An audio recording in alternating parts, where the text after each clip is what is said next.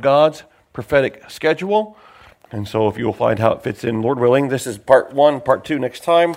Most likely, the days of Noah on the back of your bulletin is a very sketchy outline. Uh, sketchy in a good way. It just has a sketch of what we're going to talk about. Uh, not sketchy in just not trustworthy, but there we are, outlined for you. And that is on the back of your bulletin today. Uh, just a couple verses, and we will pray and go forward from there. Genesis chapter 6 what a very difficult passage it is. There's been so much. You may not agree with what I'm going to say or preach today. I'm going to try to stick with the Bible, though, and then if you want to go a different direction, biblically speaking, that will be your choice to do. I will try to do my very best to stick within the, the framework of God's Word rather than my own Word, and so that will be my choice. That'll be my desire today. And so you hang in there with me. Very, there are multiplicity of ideas of what this passage refers to. And it came to pass when men began to multiply on the face of the earth the daughters were born unto them. The context is right before the flood, close to the beginning of, close to the flood time. Two, and that the sons of God saw the daughters of men that they were fair, adverbial is beautiful, if you use it as adverb, and they took them wives of all which they chose.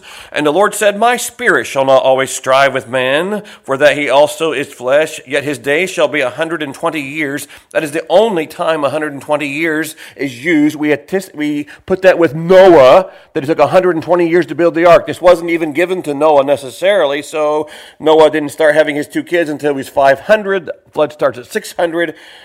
So it may have taken him 120 years, but this does not say it took him 120 years to build the ark. And so it just says that God is going to strive with man, be patient with man for only 120 years more. I wonder if you were to tell America how long we have, how much longer do we have? I'm thinking not 120 years, maybe 120 days. I hope longer than that there were giants in the land, in the earth in those days, and so also after that, when the sons of God came into the daughters of men, and they bare children to them, the same became mighty men were of old, which were of old, men of renown.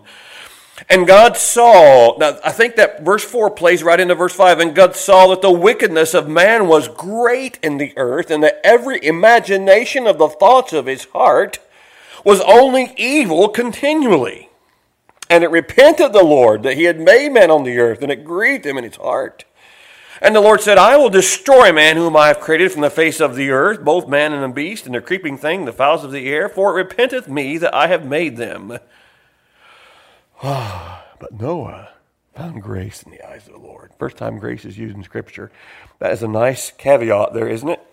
Matthew 24. Matthew 24 if you would turn over there, please, the Olivet Discourse, Jesus is speaking. Remember, is Jehovah of the Old Testament Jesus of the New? Yes. So he spoke those words in Genesis. He also speaks these words to in Matthew chapter 24, verse 37. Matthew 24, 37. He says for us here, Matthew 24, the Olivet Discourse. But as the days of Noah, a little different spelling, as the days of Noah were, so also the coming of the Son of Man be. This is the end of the tribulation period. That's what this Olivet Discourse talks about here, starting at verse 15. Verse 38, 24, 38. For as in the days that were before the flood, they were eating and drinking and marrying and giving in marriage until the day that Noah entered into the ark and knew not until the flood came and took them all away. So shall also the coming of the Son of Man be. 34. Therefore be also ready, for in such an hour as you think, not 44 the Son of Man cometh. The Lord is blessing to the reading of His Word. Let's pray together. Heavenly Father, help me this morning. I so am in need of your help. Forgive me of sin, empty me of self, and please fill me with your Spirit. May your Word find lodging in our hearts. May we learn together. May we be challenged, as we talked about in Sunday school, to tell others of the good news. They do not have to go to a Christless eternity. There is salvation in Christ. May we be loving others. May we have and listen to their needs. And Lord, give us opportunities and may we take them by your grace. May we be a people who share you with others. And Lord, I'm going to try to do that, God willing, next few moments. And may we learn together today. In Jesus' name I pray. Amen. Typically, now we I would try to preach through books, as you well know if you've been here for any length of time. We just finished Job. We finished Gospel of John not too distant past. Wednesday night we're going through the books of the minor prophets. Tonight we're going to start the small book of Jude. But now we're, we're doing a topical series, uh, the God's prophetic schedule. It will go. I would do not predict how long it will go. Probably want to take a break here, there, and yawn. But I want to talk about God's prophetic schedule. I was just reading this yesterday, my wife and I in devotions, this book here, this book, we're reading the book on heaven by Randy Alcorn.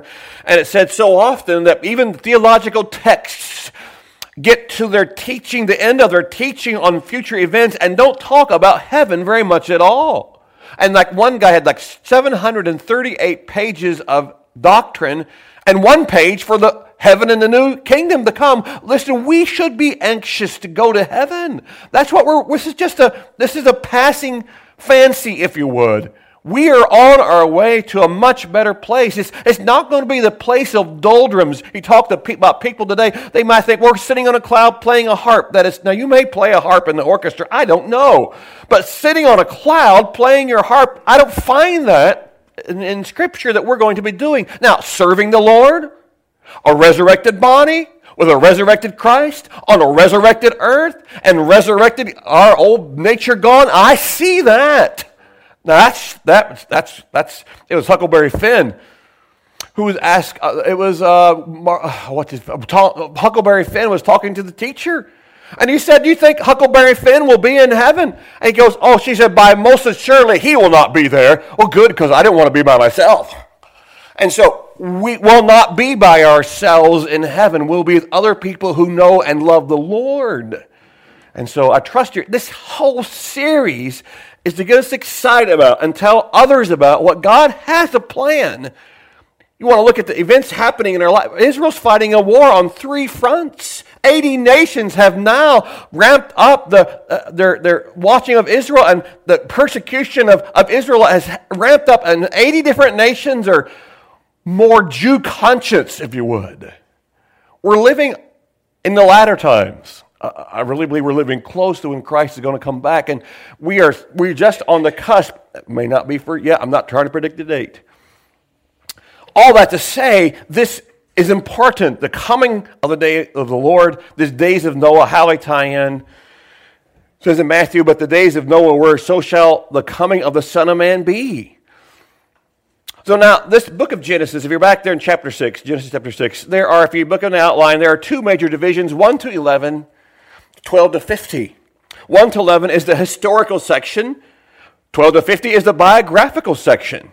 I said historical, I didn't say allegorical, parabolical, mythological, evolutionary, literal, historical account in Genesis.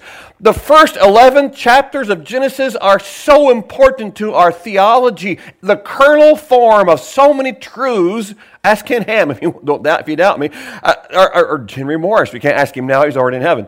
Uh, but are, are, the kernel forms of what we believe in the first 11 chapters of Genesis. So Satan can get people to doubt those. He's a long way gone into doubting the rest of the Scripture. So you and I must we're among the few I trust you're among the few with me that believe that God said what he meant in Genesis 1 to 11, and we're going to read it and understand it. So we find it historical, and then uh, the second part is biographical. The first, there's four key words. You might want to jot those down. There's creation, there's the fall, there's the flood, and then there's the nations. Creation, fall, flood, nations. In the first 11 chapters, the biographical section starts at 12. There are four main men Abraham, Isaac, Jacob, and Joseph. Abraham, Isaac, Jacob, and Joseph. And you can tie those four people in for the rest of Genesis. And it, Abraham starts at the end of 11. 12, we have Judah, we have Jacob, Isaac, and then we have Jacob comes on the scene, and we have Joseph starting in 37 to the end. So it, those four men comprise the entire timeline, if you would, of the biographical section of Genesis. Historical, biographical, creation, flood, fall nations Abraham, Isaac, Jacob, Joseph. And there you are. We have the context of this, chapter 6. If you look back in chapter 5, you have the story about this wonderful man named Enoch. Now, it, basically, chapter 5 is a graveyard, except for chapter 5, 21. And Enoch lived 65 years and begat Methuselah, who's known for being the oldest man we ever that ever lived, as far as we know. Enoch walked with God after he begat Methuselah 300 years and begat sons and daughters, and all the days of Enoch were 365, 60 and 5 years. And Enoch walked with God, and he was not, for God took him. What's that a picture of? The New Testament, the rapture of the church. Someday God's going to come back. Christ is going to come. Well, let's say, is, is, if I say Christ is God, is that a true statement? Amen, it is. God's going to come back. Christ is going to come back in the air for his church, and up we go. That's called the rapture of the church. The events of today we're talking about are the seven years, at least seven years later, at the end of the tribulation, the battle of Armageddon, when Christ comes back to, to clean house. Like it's not that word clean house is not in the Bible, but that's what it means. He's going to destroy all those who stand against him. The sheep and the goats will be judged, etc., and we'll go into the millennial reign. That's the hour here of talking about in Matthew 24 and how it ties in with Genesis chapter 6. The context. A text without a context is a pretext looking for a proof text. So a text without a context is a pretext which might become a proof text. What is proof texting? Is you say, I believe that cats are the most wonderful creatures other than man that God ever made, and you'd cite all these things down here and give all these cite all these sources, and some of them may be right, and some of them could be up subject to disapproval they don't really agree with what you say. Proof texting is, I believe that this happened, and you cite all these texts, but the texts don't really prove what you're trying to say. That that's proof texting. Proof texting. So that's before texting even became popular with phones. Proof texting was listing a lot of verses that really don't say what you say they say. Called eisegesis, reading into. We should read out of what God has exegete, exegesis, read out of what the scripture says, not take what you think and read it into what it says. So we have in the beginning, the book of beginnings there in the Septuagint. We call it, that's why we get our word gnosos, gnosis. We get our word Genesis from there. The Hebrew call it Bereshit. That was in the beginning. That was the word there for the Hebrew Bible. And so we call ours is the book of Genesis. In chapter 5, you have the picture of the rapture in the person of Enoch, the righteous man who walked with God. Something happened when he was, what, is it, what does the Bible say? When he was 65 years old? Lived 65 years and begat Methuselah. Hmm. Methuselah was the grandfather of whom? Noah. The father of Lamech, so Enoch was the great grandfather of Noah. We sometimes put this great distance between people and how far they're, they're not that far apart. We've, we've got the whole lineage of Jesus in the New Testament. So we have a counting of from Adam and Eve, we have an accounting of somebody who lived all the way down through Jesus' birth. There's not millions of years to put in there anywhere. There, there's no space. There just isn't. God has graciously, by his providence and infinite wisdom, told us in the beginning there's no prehistoric animals. You understand? There's no prehistoric anything. We have history from day one when God formed the waters, etc., and the, day one, two, three, four, five, and six. There's no prehistoric. Well, Enoch lived, never had to experience physical death. The Bible says in, in 1 Corinthians chapter 15, 51, Behold, I show you a mystery.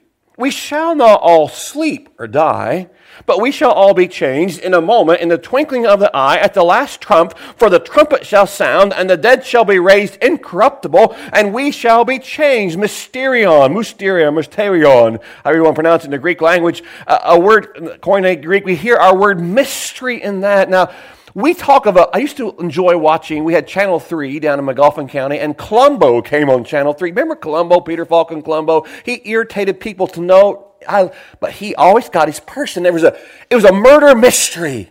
He always found out, and he, he was like, he was like, and he cock his head, and, oh, one, one more thing. He, uh, I, oh, one more question. Just like that, and he, and people were like that, and a murder mystery. That's Jesus and God are not giving us that kind of a murder mystery in the Old Testament. Something revealed in the new. That's what the mystery was. We see it in Ephesians chapter 3. If you hold your fingers there, just let it go. Ephesians 3, 3, 4, and 5. Ephesians 3, 3, 4, and 5.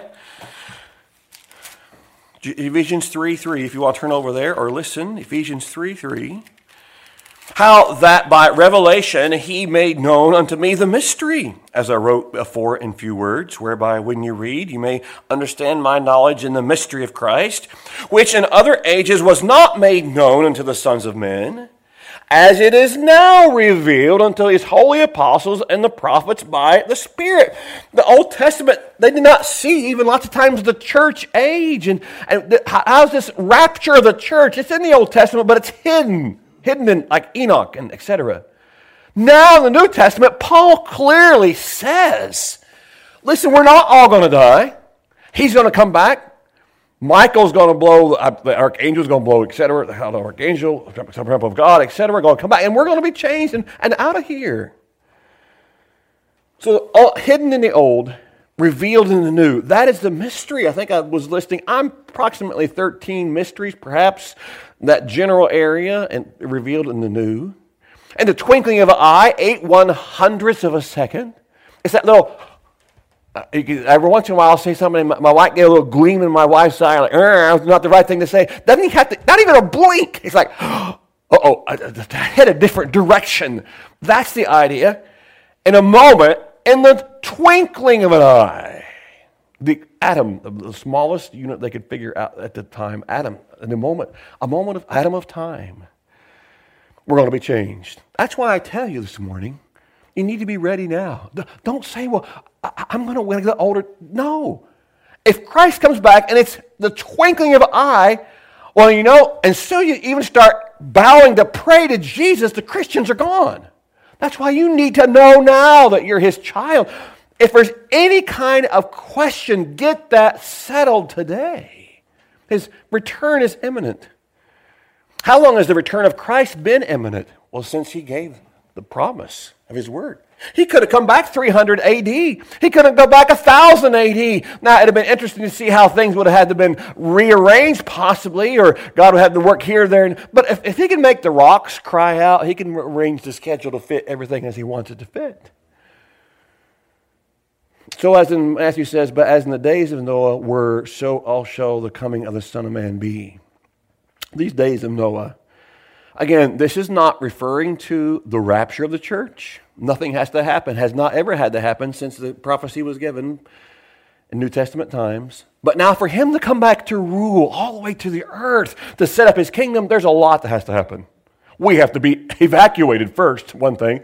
The tribulation has to go on for seven years. The world has to have all this hurt come upon it. And the Jews finally have to say, We believe that Jesus is the Messiah and we want to receive him. And as a nation as a whole, not every single Jew, I do not think, but the nation as a whole, we receive Christ and he comes back and we come back with him and he, he slaughters those at Armageddon, those who are standing against him, comes all the way to earth, his feet land upon the Mount of Olives and they're split in twain.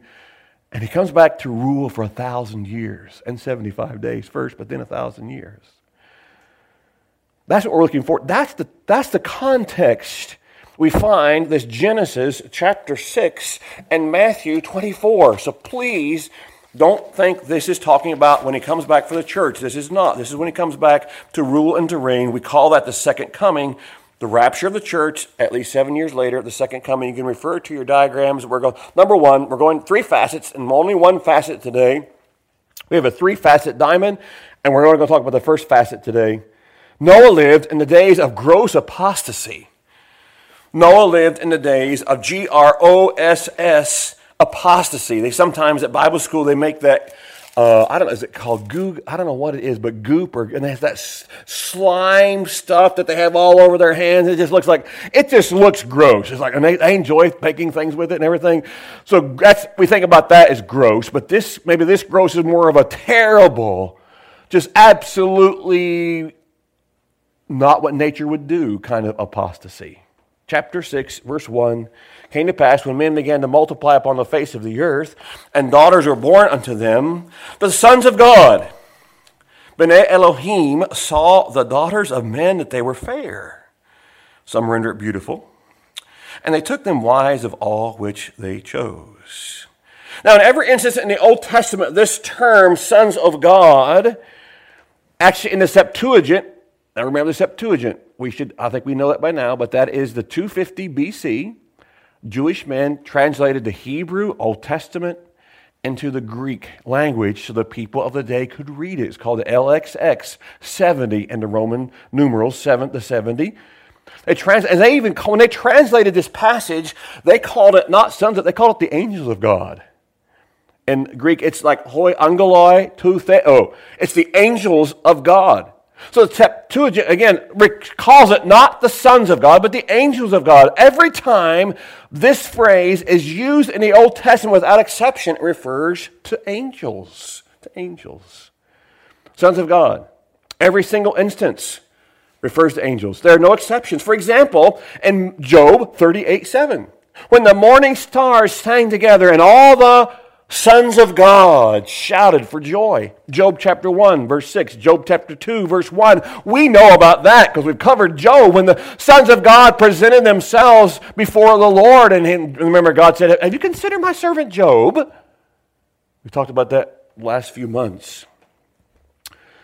Satan, along with the sons of God, I, I can explain to you how they're able to have access to God as fallen creatures, but somehow they do. Remember, it's not until the mid tribulation period that Satan and his minions are cast out of heaven to the earth. You remember that scripture there? It's clearly going to happen in the middle tribulation period, and that's when he goes into the temple and offers a, a, a sacrifice there. The Antichrist is killed, and I believe raised by God and then inhabited by Satan, etc. Why would I say that? Because Jesus said, I am the way, the truth, and the life. No man cometh. And so to give Satan the power of life. I'm not going to do that. But God had a purpose, and so Satan indwells the Antichrist, and he rules for three and a half more years. The most terrible time, I believe, in the history of mankind. So much persecution.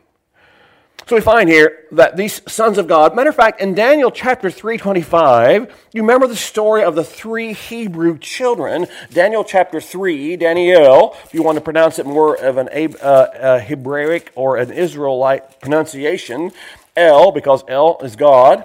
Daniel 3, 25. Nebuchadnezzar is so angry because they wouldn't bend and they wouldn't bow. And God says they're not going to burn either. But, but here we go. And he throws them into the fire because he wouldn't bow the statue. And, they were, and Nebuchadnezzar looks inside the little porthole there. In verse 24, he was astonished and rose up in haste and spake unto his counselors. 324. Did not we cast three men bound into the midst of the fire? And they answered and said unto the king, True, O king. Now, why would I be nervous? Because if you're standing before Nebuchadnezzar, who has the life and death capabilities at any moment in time, yes, sir. Yes, sir.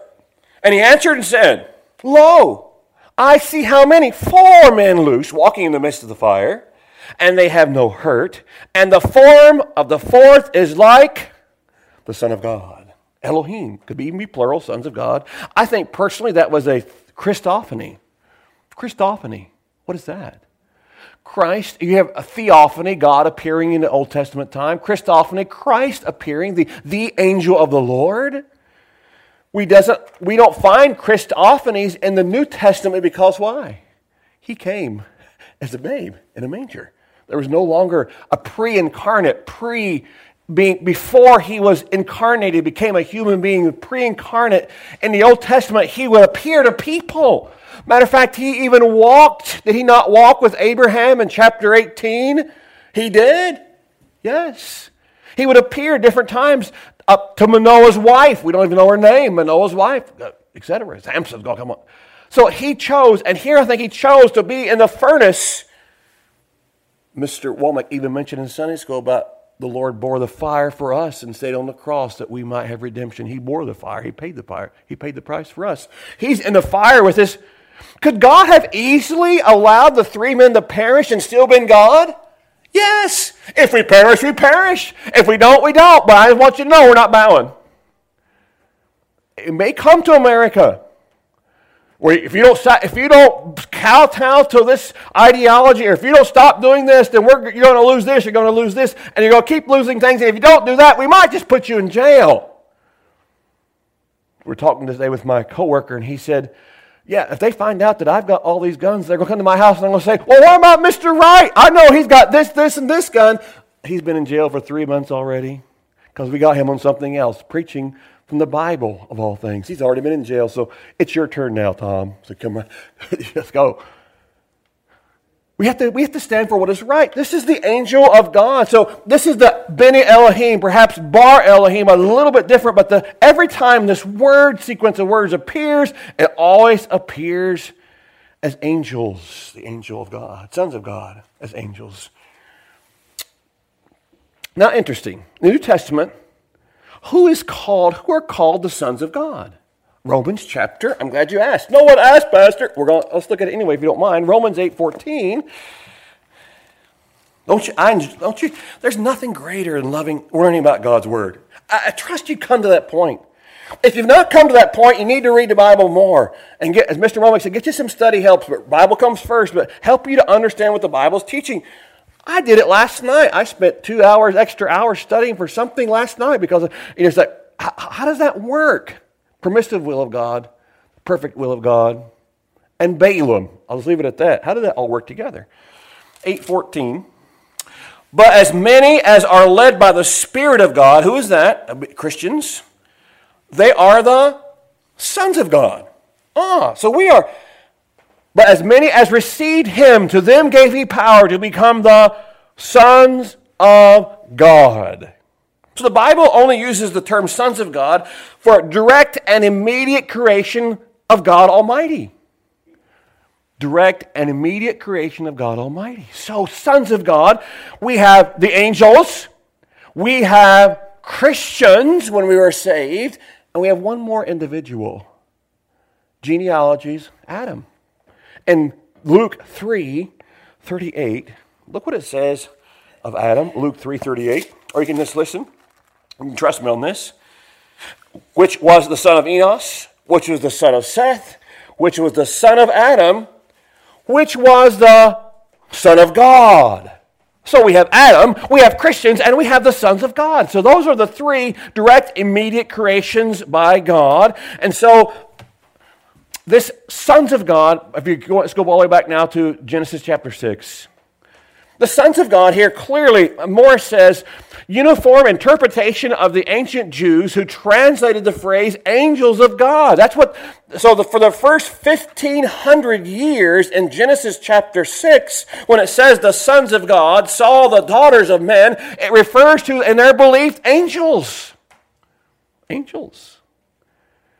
I think it's quite significant because if you talk about the church, you've heard the term sometimes the church fathers. Church fathers are those who lived close to the time of the apostles, Irenaeus, etc. And church fathers, and it goes on. So for 1,500 years from the apostles all the way up to 15, that was the universal, singular understanding of this term, sons of God. Why, Pastor, are you spending so much time on this? Because this is one of the most controversial passages in all of Scripture. Well, people are going to say, well, what does that mean? They may not ask you this week, they might not ask you this year.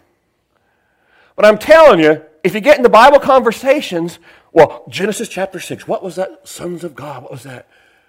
I was even doing a Bible study, and a gentleman who was doing a puzzle really has an unusual interpretation of this very passage. And so I tried to cut it off conversation as quick as possible.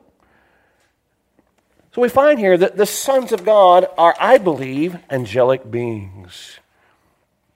Now, if you've listened to any messages, there's another prominent interpretation among independent Baptists. Well, Pastor, I heard that the God, this is the godly line of Seth intermarrying with the ungodly line of Cain. So that's the view here. It's, it's the idea of a mixed marriage. And so some would hold that position, possibly. But why would we, what we need, why would, Pastor, why do you say that it's not that position? And there's three reasons. You might want to jot these down somewhere. First of all, it does not say the sons of men saw the daughters of men, that they were fair or beautiful.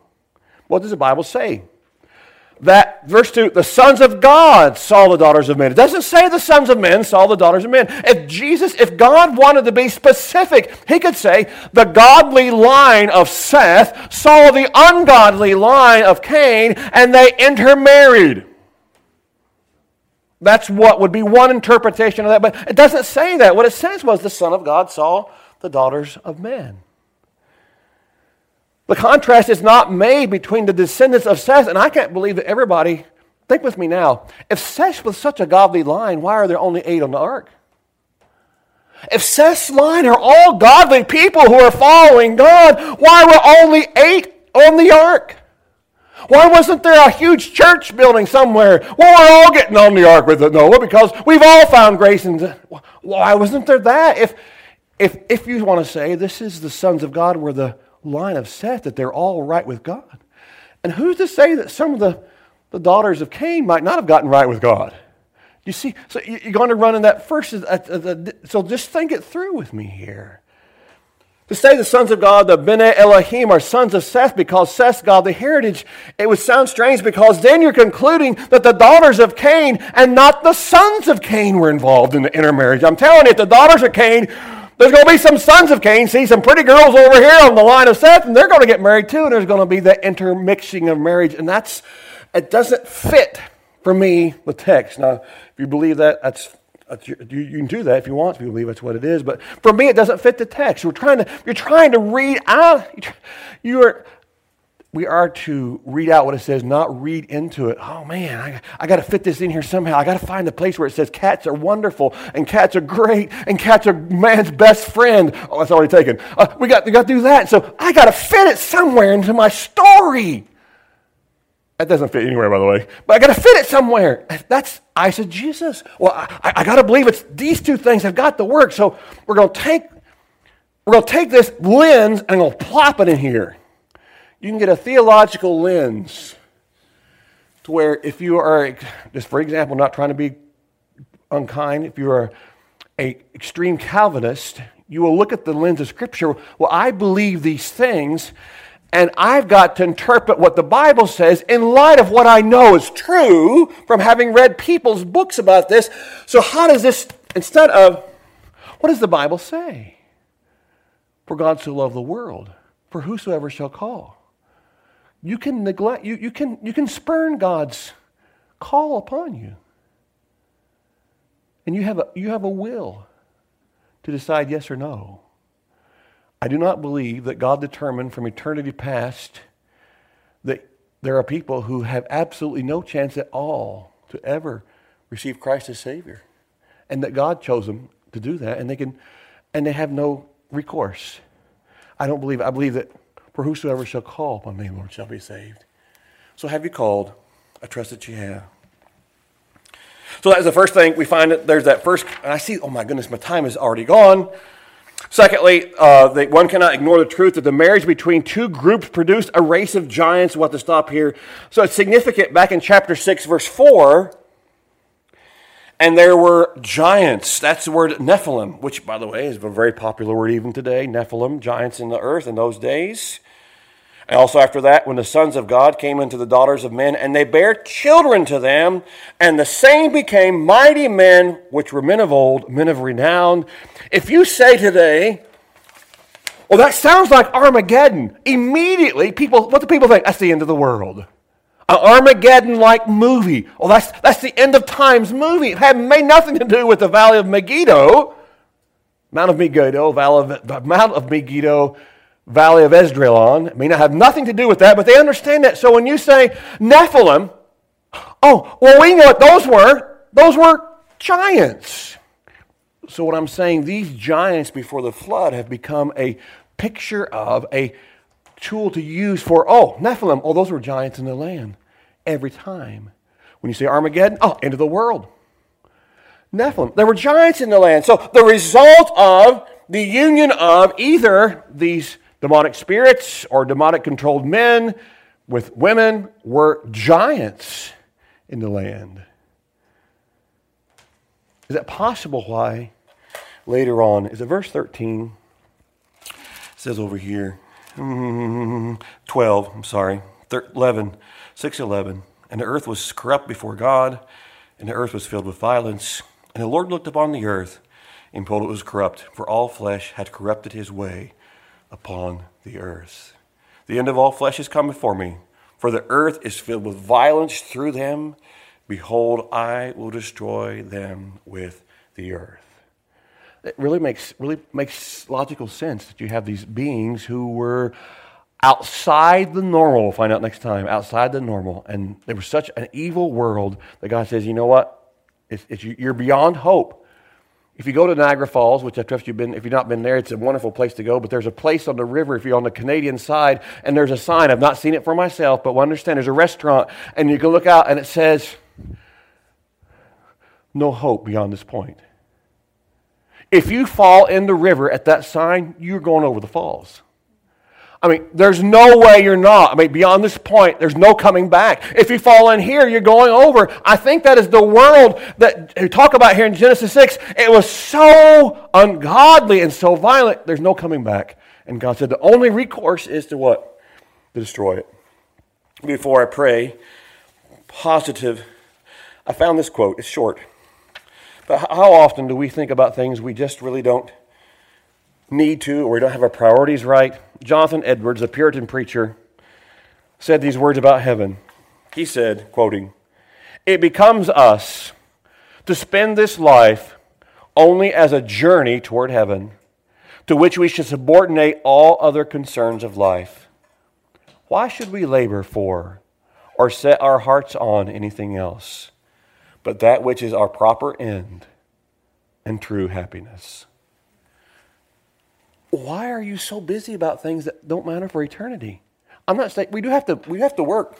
Mr. Derek and I were talking about how many hours I have to work or don't have to work per day. I get paid lunch every day. We're, we're talking about we have to do those kind of things.